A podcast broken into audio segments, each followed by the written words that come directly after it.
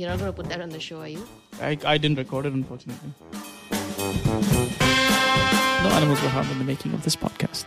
Except Chirag. Hey, everybody, welcome to the Two Vegans. I'm Char. I'm Heathen. And boy, do we have. We're very, very, very depressed. And we would like to presume that you are as well. Uh, and Isn't it our, like, shouldn't we have a role to play in, like, helping people not be depressed? Like, why are we. Or is it like a misery loves company? We'll be depressed with you. well, we're getting what we deserved, so well. Ooh, we're gonna play at that thread, are we? Oh, this is going to be a hardcore episode. So I guess no prizes for guessing what we're gonna be talking about today. As Heath Lapley put it, we're getting what we deserve. That has to be the title of this episode. we're getting what we. At least we think we're getting what we deserve, right? no, we definitely are. Definitely. It's just it's just sad that the vegans have to pay a higher price for something that the paying a higher others do. Yeah, well, because our contribution to this is lesser, so automatically the gap increases between input and output. I have been doing some serious reading while I've been at home. So uh, maybe uh, so something interesting that I came across uh, this week was an article uh, where they talked about they talked about previous uh, extremely contagious um diseases that we've suffered in the last decade or so. At least stuff that we all remember compared to previous say pandemics like um, the the blue plague or, or something like that, where again um, wiped out a huge population, but again, it's something that we don't necessarily maybe resonate with, even though we've just read about it. Um, is how a lot of these, um, and today's pandemic as well, is animal to human. Uh, like we, we got it from from that, right? So you look at and the, names are like that too, by the way, right? We had swine flu and then bird flu, mad cow disease. Um, so and then now we've got this sort of uh, what can be traced down to meat practices uh, situation that we're dealing with now worldwide in in nothing short of a pandemic shutdown of the world in every way shape and form. Um, and just uh, it was uh, interesting because it put things into perspective for me. I mean of course i know that and i understand that. And there's been a lot of conversation you know when this originated in january especially in february about how um, we need to revisit meat practices and how a lot of those uh, contributed to to where we are now. Uh, but it was also interesting to just kind of look back at the last three or four of those and realize actually they all have the same kind of origin point. Um, and that tells a lot because well we haven't learned from any of those, you know, uh, which is probably why the scales have just gotten bigger and bigger every time. It's interesting you say that, right? Because I've been doing the same kind of research and reading, and I'm sure everyone else is, right? Um, what you're talking about are essentially zoonotic diseases, is what they call them. Um, and there's a big hue and cry about how the virus originated, where did it originate from. Let's not be racist, let's not be this, let's not be that, but nobody wants to hear the truth. Um, so I did a bit of a reading myself just to kind of figure out how exactly. We all know it originated in China. We all know it originated in the wet market where wildlife is consumed. Um, I believe that strongly that that's how it originated, and I also recall reading an article that there were um, somebody had raised this to China, saying that there may be a um, you know there may be a case or two where somebody already has the coronavirus. Um, so you need to kind of like be careful. But fortunately or unfortunately it did not transmit to humans and so china did not take it seriously and then here we are today. So i do believe that that's where it originated. There's nothing racist about it. Facing facts is not being racist.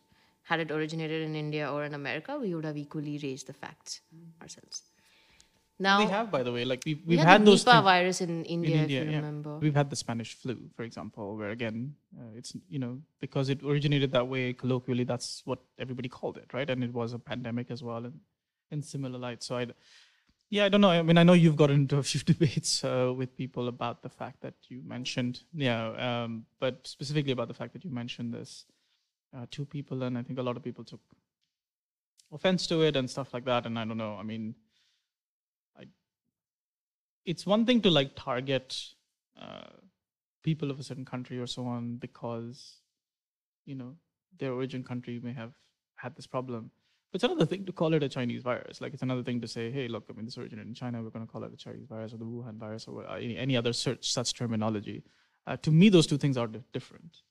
Um, one is definitely racist, but the other one is, isn't. So it's it's not just about the name, right? It's it's just the fact that China China as a country has very unusual eating habits. Now, I'm not saying in terms of animals because then you can always argue that certain countries consume horse meat, certain countries consume alligator meat, certain countries consume, I don't know, whatever, ants and uh, just insects and stuff, right? So there's nothing unusual, especially for a vegan where all animals are the same and that's the entire concept and things like that. But the fact that the Chinese believe um, that the more you torture an animal, the better the meat tastes and again you've read a lot of you've seen a lot of videos right where dogs are just being put into hot oil being boiled alive skinned alive and i've been seeing these videos since i was 15 i think one of the videos that i first ever saw before um, during my awakening phase when i was uh, 15 or 16 years old uh, was again a video that originated in china where cats were being stuck on a tree branch right so they were kind of like tied down as as if they're hugging the tree, and then they were skinned alive. So, and and the um, the description said that by doing so, and because their blood is hot, uh, the fur comes out nice, right? It's unusual, and I don't like the fact that people keep saying that let's not let's not blame one country. We're not blaming one country, but we are in a stage where there is a particular country and its habits that affecting that is affecting the whole world right? If this were like, I don't know, XYZ or country or America or even India or whichever country, and the virus originated there and there were unusual eating habits over there, we would have condemned that as well. But it's not it's not a part of racism. And by saying that let's not face facts and let's not condemn it vocally, you're actually trying to, I don't know, um, maneuver around the issue. You're not talking about the main point. You're trying to be more politically correct. And that's why it is not as strong as it should be. You know, people should be really pissed off at this moment about where the virus originated rather than being pissed off about, oh my God, I'm being isolated and oh my God, nobody's allowing me to go out. Yeah, but nobody's nobody's talking about it. Nobody's furious, right? And why aren't we doing that? Because we're all scared of sounding politically incorrect. And and I guess somewhere we just we can't kind of see the lines between being politically incorrect and being factual. Yeah, and this is exactly the distinction I was talking about as well. Like, nobody's saying stop eating at Chinese restaurants, right? Like, that's not the point we're making at all. We're just merely pointing out that hey, there's been, like you said, there's been a set of practices. We've, I mean, we've talked about China so many times on the show, right? We were talking about uh, not only eating, but when it comes to testing and the kind of dilemma that that paints uh, uh, for uh, companies that want to be vegan, companies that want to be cruelty free. Uh, we've talked about that quite often, and um, so that's an example there. Uh, I again, I think it's it's really weird. I mean, there's I think there's a there's a whole sort of underlying series of layers of what's been going on around the world, and I think uh, from a narrative perspective, I've definitely noticed some very interesting and bizarre patterns that have been coming out, and this sort of deliberate attempt to shift blame away from from this. I think that the average person is doing it because either because that's what they keep seeing and they get influenced by it, or the average person is just not aware, or like as you said, not furious enough, or whatever it is.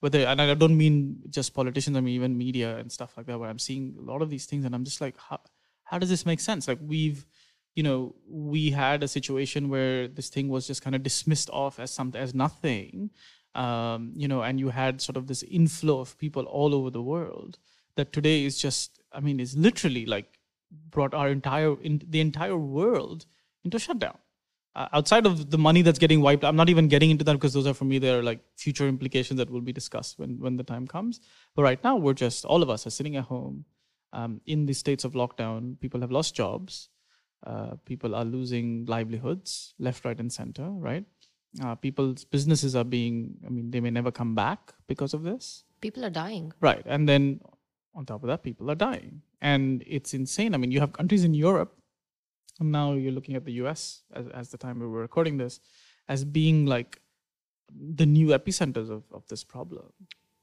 Right. So going back a couple of points. Um, so when I was trying to research as to how it originated, right, how exactly the virus came into existence, um, I found out a very um, informative article, um, surprisingly by CNN. Shocking.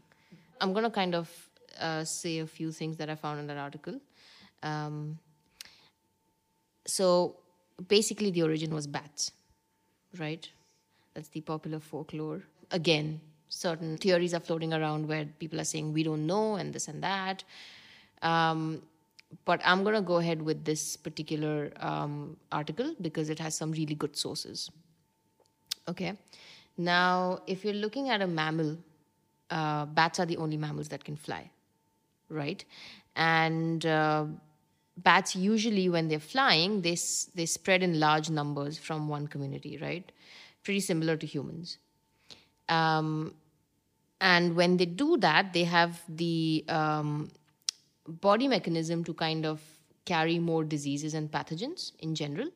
Because when bats fly, they, their body requires to produce a lot of energy to enable them to fly. And when they do that, um, their immune systems become very specialized, right? So the immune systems are naturally very strong. Um, and what happens is that when they fly, then their body kind of mimics a fear. So their body temperature increases because they're using that much energy, which mimics a fear. And that kind of helps build their immunity, right? And this has been um, confirmed. All this information by now has been confirmed by the professor of wildlife epidemiology at the Zoological Society of London. Okay, his name is Andrew Cunningham. Um, and he says that it happens at least twice a day with bats when they fly out to feed and then they return to roost. And so the, so the pathogens that have evolved in bats have evolved to withstand these peaks of body temperature. Right? Now, where does the problem lie? Um, so he says that it involves an alien phrase that we have we will have to get used to, um, and that's called the zoonotic spillover. Right. So the underlying cause is um, of the of the spillover is basically from bats and other species, like you mentioned earlier, which is mm, I don't know mad cow disease or swine flu or whatever, um, have almost always been shown to be human behavior. So when a bat is stressed by being hunted or being captured for human use, um, or his habitat habitat is being damaged by deforestation, um, its immune system is challenged, and it finds it harder to cope with the pathogens that its body is producing. So that's impact of stress in bats is basically what happens with people right? So when you're very layman terms, when you're stressed, you're bound to become sicker. You're bound to lose weight because your body cannot fight it because you're too stressed. It's it's the same thing with bat because even they're mammals, right? And now because the, the bat is not able to kind of turn on its defense mechanism to these diseases in a wild market where it is being forced to kind of interact with other species and then forced to interact with humans and just be in a very stressful environment, it completely breaks down and it starts releasing releasing these pathogens in air, right? Now, when I when I read about this, this absolutely makes sense, right? It makes scientific sense. It doesn't. It's not some theory or it's not some emotional woo woo over here that we're trying to look at. Um, so just kind of like wanted to put it out there that it's not i know a lot of vegans are like oh my god um, uh, d- zoonotic diseases wouldn't have existed if the world were vegan. That's true. Probably there would have been some other kind of disease there must have been something right? Considering we're 8 billion of us we would have um, kind of stepped on stepped on some uh, animal or something. But uh, the chances of such zoonotic diseases would be much much much lesser and it does not happen because people think that eating meat uh, causes this. but it is because of the way we handle that meat, and it's because of the way that certain people want to eat everything and anything. Um, and which brings me to the point of factory farming, where people are like, oh, okay, then what's wrong with cows and stuff like that because we eat beef every other day. But what people don't realize is that all the animals that are raised in factory farming are injected with hormones and antibiotics on a daily basis, like huge amounts of it. Right? And that's why you don't see all these viruses and diseases being as common as you would see in the wet, wild market. Which kind of brings me to my next point and my last point is that what happens is that because we are injecting a lot of these farm animals with antibiotics, our body stops resisting it, right? And in the future, when there will be more of these zoonotic diseases, which there will be if people don't change, uh, we are not capable of eating antibiotics and protecting ourselves anymore. Right? So either medical science has to come up with some really brilliant alternative, or we just die. With that gloomy picture painted, there may be people that don't necessarily believe there was bats specifically that originated. It's the practices in the meat markets that led to this. That's that's the generally agreed consensus that that's where all of this originated. And mixing of the species. Correct. And I think that there is a there is a problem there anyway in terms of just the fact that that exists. Why does that exist? That exists because it's catering to us as humans because we have all these fetishes when it comes to meat, right? Um, I was talking to someone recently about sort of some of this stuff, and they're like, "Look, you know, even if you take a step back, even if you don't go like that zoomed into this particular issue, you take a step back. And we've talked about this on the show many times. As you mentioned, 8 billion of us here. We're stressing the environment out, whether we, like, I mean, whether we can see and admit it or we want to have blinkers on and don't realize it. I mean, for me, the this joke about the the beef industry in particular, but any uh, even the regular meat industry the fact is that not only are these factory farmed animals being as you said injected with hormones and other things and, and, and raised in very inhumane ways because again this misnomer of there's a humane way to kill an animal is both hilarious and sometimes just out downright effing bizarre um, is also the fact that to to keep those animals alive to feed them to they grow through their cycles we have to deforest just to do that as well. Uh, beyond just the fact that we have to then also grow veggies and, and other stuff for humans anyway because by the way like all the meat eaters do eat veggies or at least spices or whatever that they need to get this stuff done so that's another matter entirely but the fact that again you have to feed these animals and i mean the amount of forest land that is wiped away because you're you're uh, you're growing cattle fodder chicken feed um, and other such things is also, by the way, a, a, huge reason towards deforestation. And this is a topic that came up a lot during the Amazon rainforest fires about how deforestation was was led. And and we, we I, I have gotten into this uh, discussion point so many times to be like, well, you know, uh, a plate of meat can give you so much more than uh, a subsequent plate of plants and therefore it's it's uh, whatever lower footprint to eat the meat.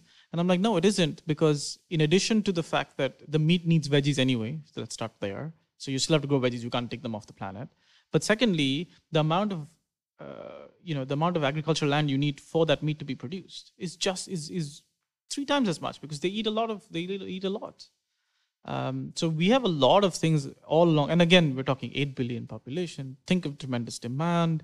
Then you have like a, the problem, again, the funny thing about 8 billion people is that even 1% of them enjoy a particular delicacy, a particular exotic meat. That's a lot of people.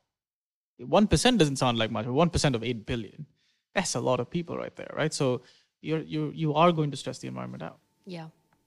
And um, it's quite interesting you raised this point about fetish, right? My mind has been like working around it since you mentioned the word. Um, and there was a book that was written by um, Carol J. Adams in the 90s, I think in 1990 to be precise, called The Sexual Politics of Meat. She primarily spoke about what we spoke about uh, in one of our episodes in the past about why men eat meat versus why women the game meat, changers, right? I think, yeah. No, I think even before that, when we were doing um, the stereotypes, that's when we spoke about it, right? We spoke about toxic masculinity and meat eating, right? And she basically speaks about it. She speaks it from a vegetarian perspective because it was the 90s. And um, she talks about feminism and things like that. Um, the point I'm making is that obviously, because of that, there are more men that eat meat than there are women, right? And you've seen out there when you get uh, on social media when you have people coming out in scores saying that, "Oh my God, you're such a sissy! You, I can't believe you." It's mostly men, right? They they for women eating meat is just taste and that's it for men it's more than that right it's it's the guy who goes out there he's the hunter he's the guy A who certain quantity of meat. It's the double cheeseburger. It's the double this. yeah double he's that, yeah. he's the man who's just gonna go out there and be a uh, be the center of every barbecue party and just kind of like make his meat that's his only contribution right uh, whereas all the work has already been done by the woman but um, I had I had to fit in there. Come on, she does all she does all the chopping, buying, marinating, and then you just go and fucking put it on the grill. Um, anyway, um, interestingly, statistics say that coronavirus has affected more men than women. Seventy percent of coronavirus deaths in Italy have been men. Uh, data from China shows sixty-four percent of deaths in uh, tens of thousands of cases were male compared to thirty-six percent female and 54% of fatalities were men in South Korea. I mean, this pretty much screams the trend that is out there, right? They're all at some stage interrelated to each other, right? And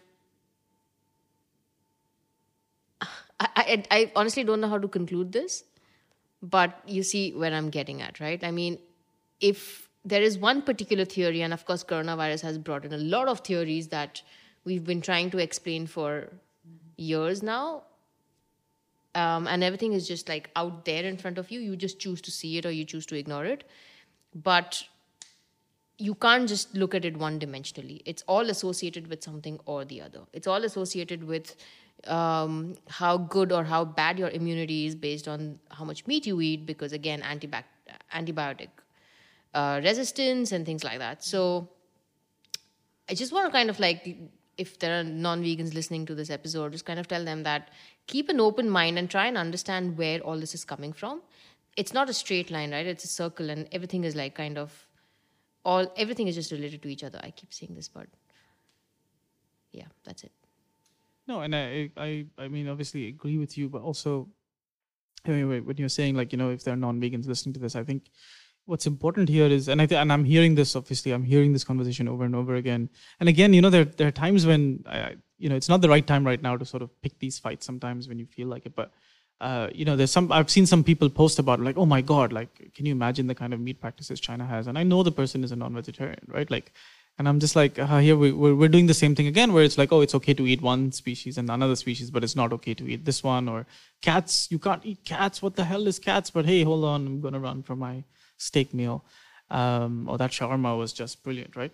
So, so there is this little thing that I, again we'll uh, probably address on a different. we'll, we'll, I'm sure it'll come up again on a different episode.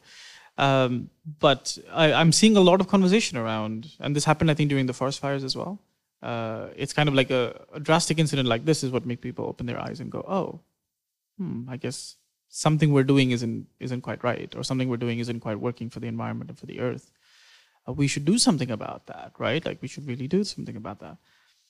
But I do wonder if you know when the cognitive dissonance just kicks back in again after a few months and Oh, things you know and things will go back to normal. And yeah it, this time around it's going to take six months or eight months maybe.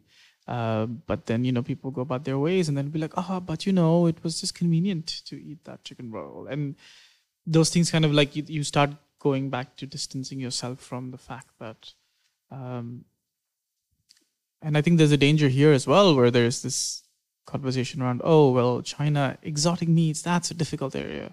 My chicken my beef my uh, my lamb chops are fine. And so there's there's also going to be a little bit of that. Um, but yeah i mean it's good, it's good that people are talking about it. It's good that people are kind of looking at all of this as an impact situation. Be like oh look at the impact we're having on the environment.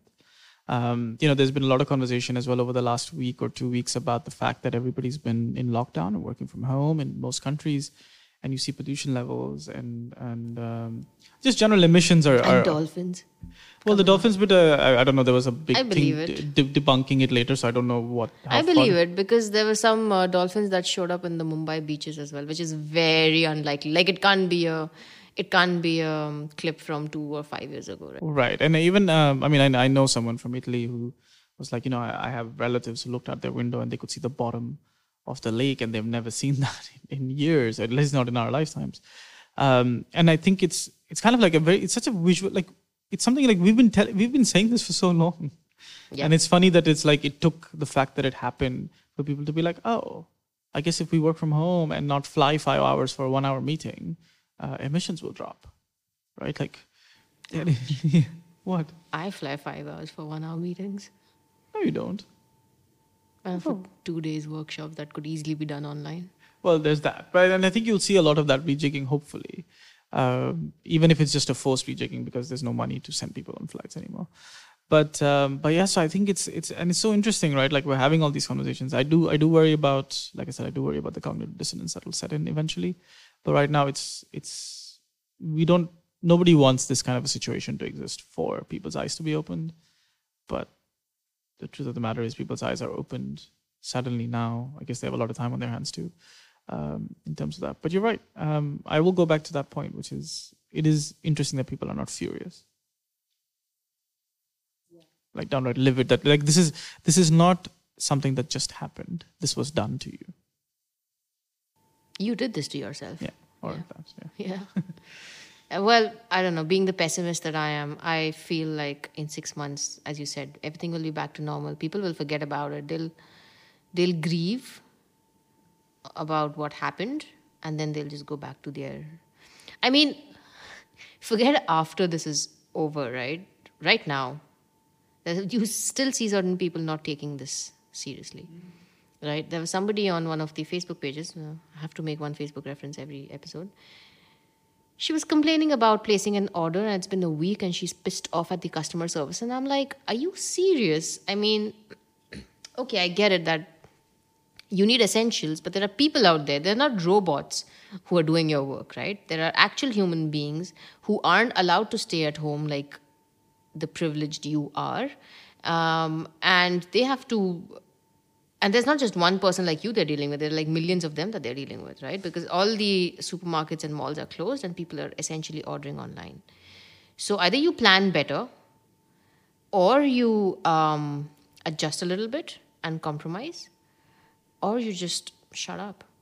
But being out there showing your privilege right? And this is the problem with um, humans we have this separate kind of privilege and superiority that we need to kind of throw our weight around everywhere. And this is what we do with animals as well. So, Yeah, it's extremely symptomatic. I mean, we, I know we've we've talked about this in between over the last couple of weeks as we've just been kind of catching up over these things. We have all these people breaking lockdowns. We have people like not obeying curfews. It's interesting, Like Even HIV came because of all of this. Like, we've been Humans have been, ignoring. de- yeah, humans We've been, been- dealing this for a long time. Actually, We've been ignoring nature's hints for a very, very long time, like HIV, SARS, MERS. By the uh, way, I mean, I would I would say they're not hints; they're like slap in the faces. By the way, like they're. But we they're- ignored it yeah. because we were like, okay, as long as it's happening in that country, we don't care, Yeah. right? Um, this is the first time when the virus is like, screw your country, I'm just going to go everywhere.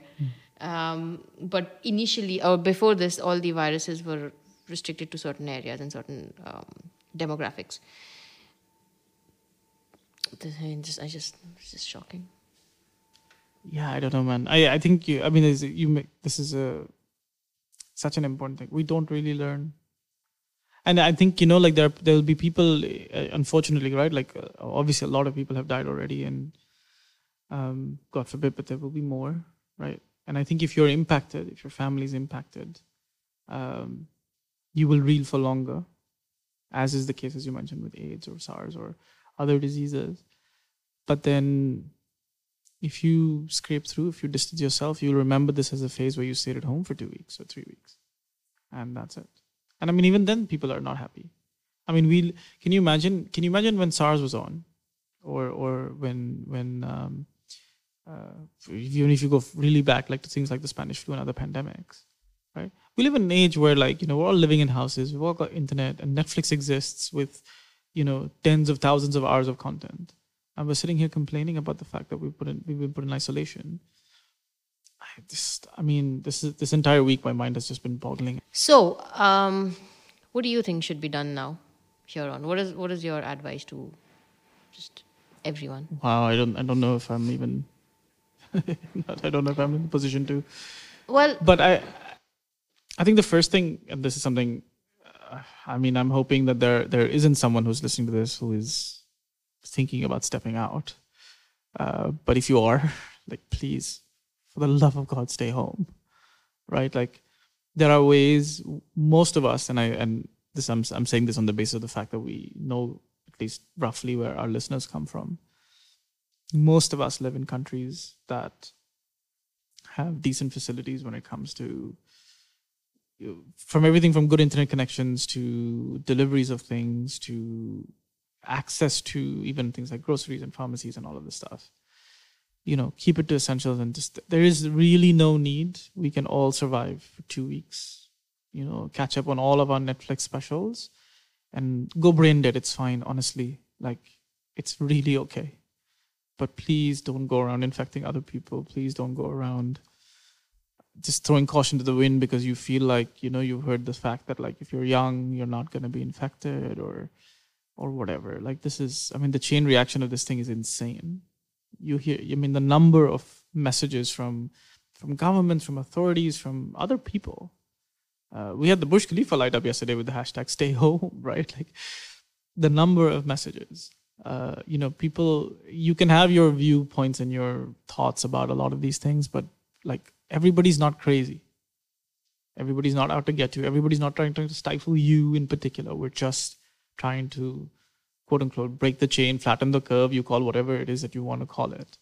Um, it's so important that we don't go by we have countries as examples where things have literally gone to a point where you know you don't you don't want to be human and i think that it's ridiculous that we think like oh my god i need my beach time is really the priority. So i think that's where we need to start. Um, but as a larger context i feel and i do think that like everybody all businesses everybody kind of needs to just halt and think about what they're doing to the environment. Like instantaneously it has to be the quickest possible thing. It's it continues to be crazy to me that i mean you look at the big car manufacturers man. Are you seriously telling me they don't have the r&d to build an electric car like it drives me crazy even to this day that it took a tesla to find a profitable model and they had he had to be independent from uh, the car ecosystems. That's why he doesn't deal with dealers and whatever whatever whatever to be able to build a successful model for an ev okay since then you've had other cars. You have your your renault has one and nissan has one and and uh, whatever chevy has one and so on and so forth. Um, are you telling me car manufacturers that are way more luxury way more this way more that compared to them? Like they haven't figured out a way to make a feasible ev like what are we saying? But there's just been no no desire to solve that problem. It's not lucrative to solve that problem. And i this like every business practice i mean it's like you know it takes like a you know citizen campaign to figure out that oh man we shouldn't serve straws. Like it takes a whale to show up with 15 kilos of plastic to be like man okay fine. Like i guess we'll do something about plastic and there's still campaigns. They're like oh you know in six months we'll do x. It has to be faster than that man. Like it's crazy to me that we're not doing that. And if this is the time when you're sitting at home and racking your brain with ideas you know what? Like use it to come up with ideas that are cheaper that are better that are better for the environment better for the people better for everybody. Or like stop. Stop what what it is that you're doing. You don't need to have a hundred items on your menu. Uh, if you can if you can get away by doing 20 items really good that are all sustainable and and, and good and uh, and all of that or or at least you know um, sourced locally and all of that stuff. And if that limits you to 20 dishes dude that's fine. You know? So it's it's that kind of thing. And we are going to live through a life uh, or we're going to live through a, a phase where i mean people are not going to be able to spend for a long time. Right expecting to reopen uh, i don't know a, a fancy place with uh, a specialist beef flown down from wherever the hell the yeah the fancy beef that you feed beer to comes from or whatever it is that they do uh, like you they, they, i think i think a lot of places will be forced to rethink these models because there's not going to be demand for it not for a long time yeah, but like simultaneously, there needs to be more lobbying done on um, the government level, on the authorities level, on the people who are powerful. And we all know there's just like probably one or two percent up there who pretty much run the world, right? And there has to be. Girls. Sorry? Who run the world? um, yeah, that's going to happen another hundred years, and we'll be there. So uh, those authorities also need to kind of like buck up and do something because if you notice, every kind of law that we make, every kind of regulation that we make, every kind of social social justice movement that is out there conveniently ignores non-human animals, right? There is never any talk of them in any kind of political discussions, in any kind of uh, regulatory discussions, in just day-to-day life, right? They're just they're just so intentionally ignored and just put aside like they don't exist and that's what needs to change firstly. And i don't know who changes whom. Does the authority change the citizen or does the citizen change the authority? But both of them need to kind of go out there and acknowledge that there are other beings on this planet besides us. And if we don't live in harmony with them then we're dooming the planet and everything else. And if you don't care about it, you're eventually dooming yourself, right? All this while people were like, I don't care about uh, lions were there on this. No, sorry, cows were there on this planet to feed me. And if God did not want me to eat meat, then why did He make it out of flesh? And everyone else is around me is here to feed me. But this is the time where nature or your God or your energy or whoever you want to call it is like, get lost. You're not as important as you think you are. Go stay inside. Right? I, I, one of the memes that I like, there's so many of them floating around like that. This is, this seems like God has asked all of us to go back into our rooms and think about what we've done, right? And that's so true. Um, so I guess that's one thing that needs to be done on a on a larger scale. Of course, on the lower scale, whatever you mentioned, I agree with that as well. But we kind of need to start bringing non-human animals into our discussions the environment into our discussions, the planet into our discussions, and see how every action of ours is affecting, right? Whether it is what you eat, how much you breed, um, what you're consuming. Is it a necessity? Is it a luxury? Is it a privilege? Um, do I really need that cow that is drinking beer in New Zealand to come on my plate? Can I survive without it? Yes, I can. Then how will I do that? And so on. So I guess there has to be a much, much larger and a more serious discussion.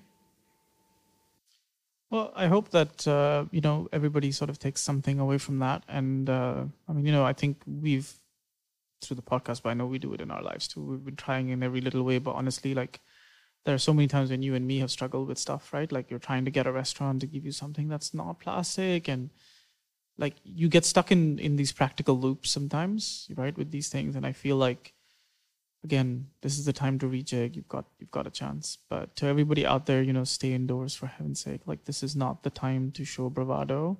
Um, maybe it's time to show bravado when this is done, and you lobby for some of these things. That that's when you can show the real bravado and, and kind of um, stand for the right thing at that point in time, uh, rather than trying to prove that you know you can walk out and defy social distancing.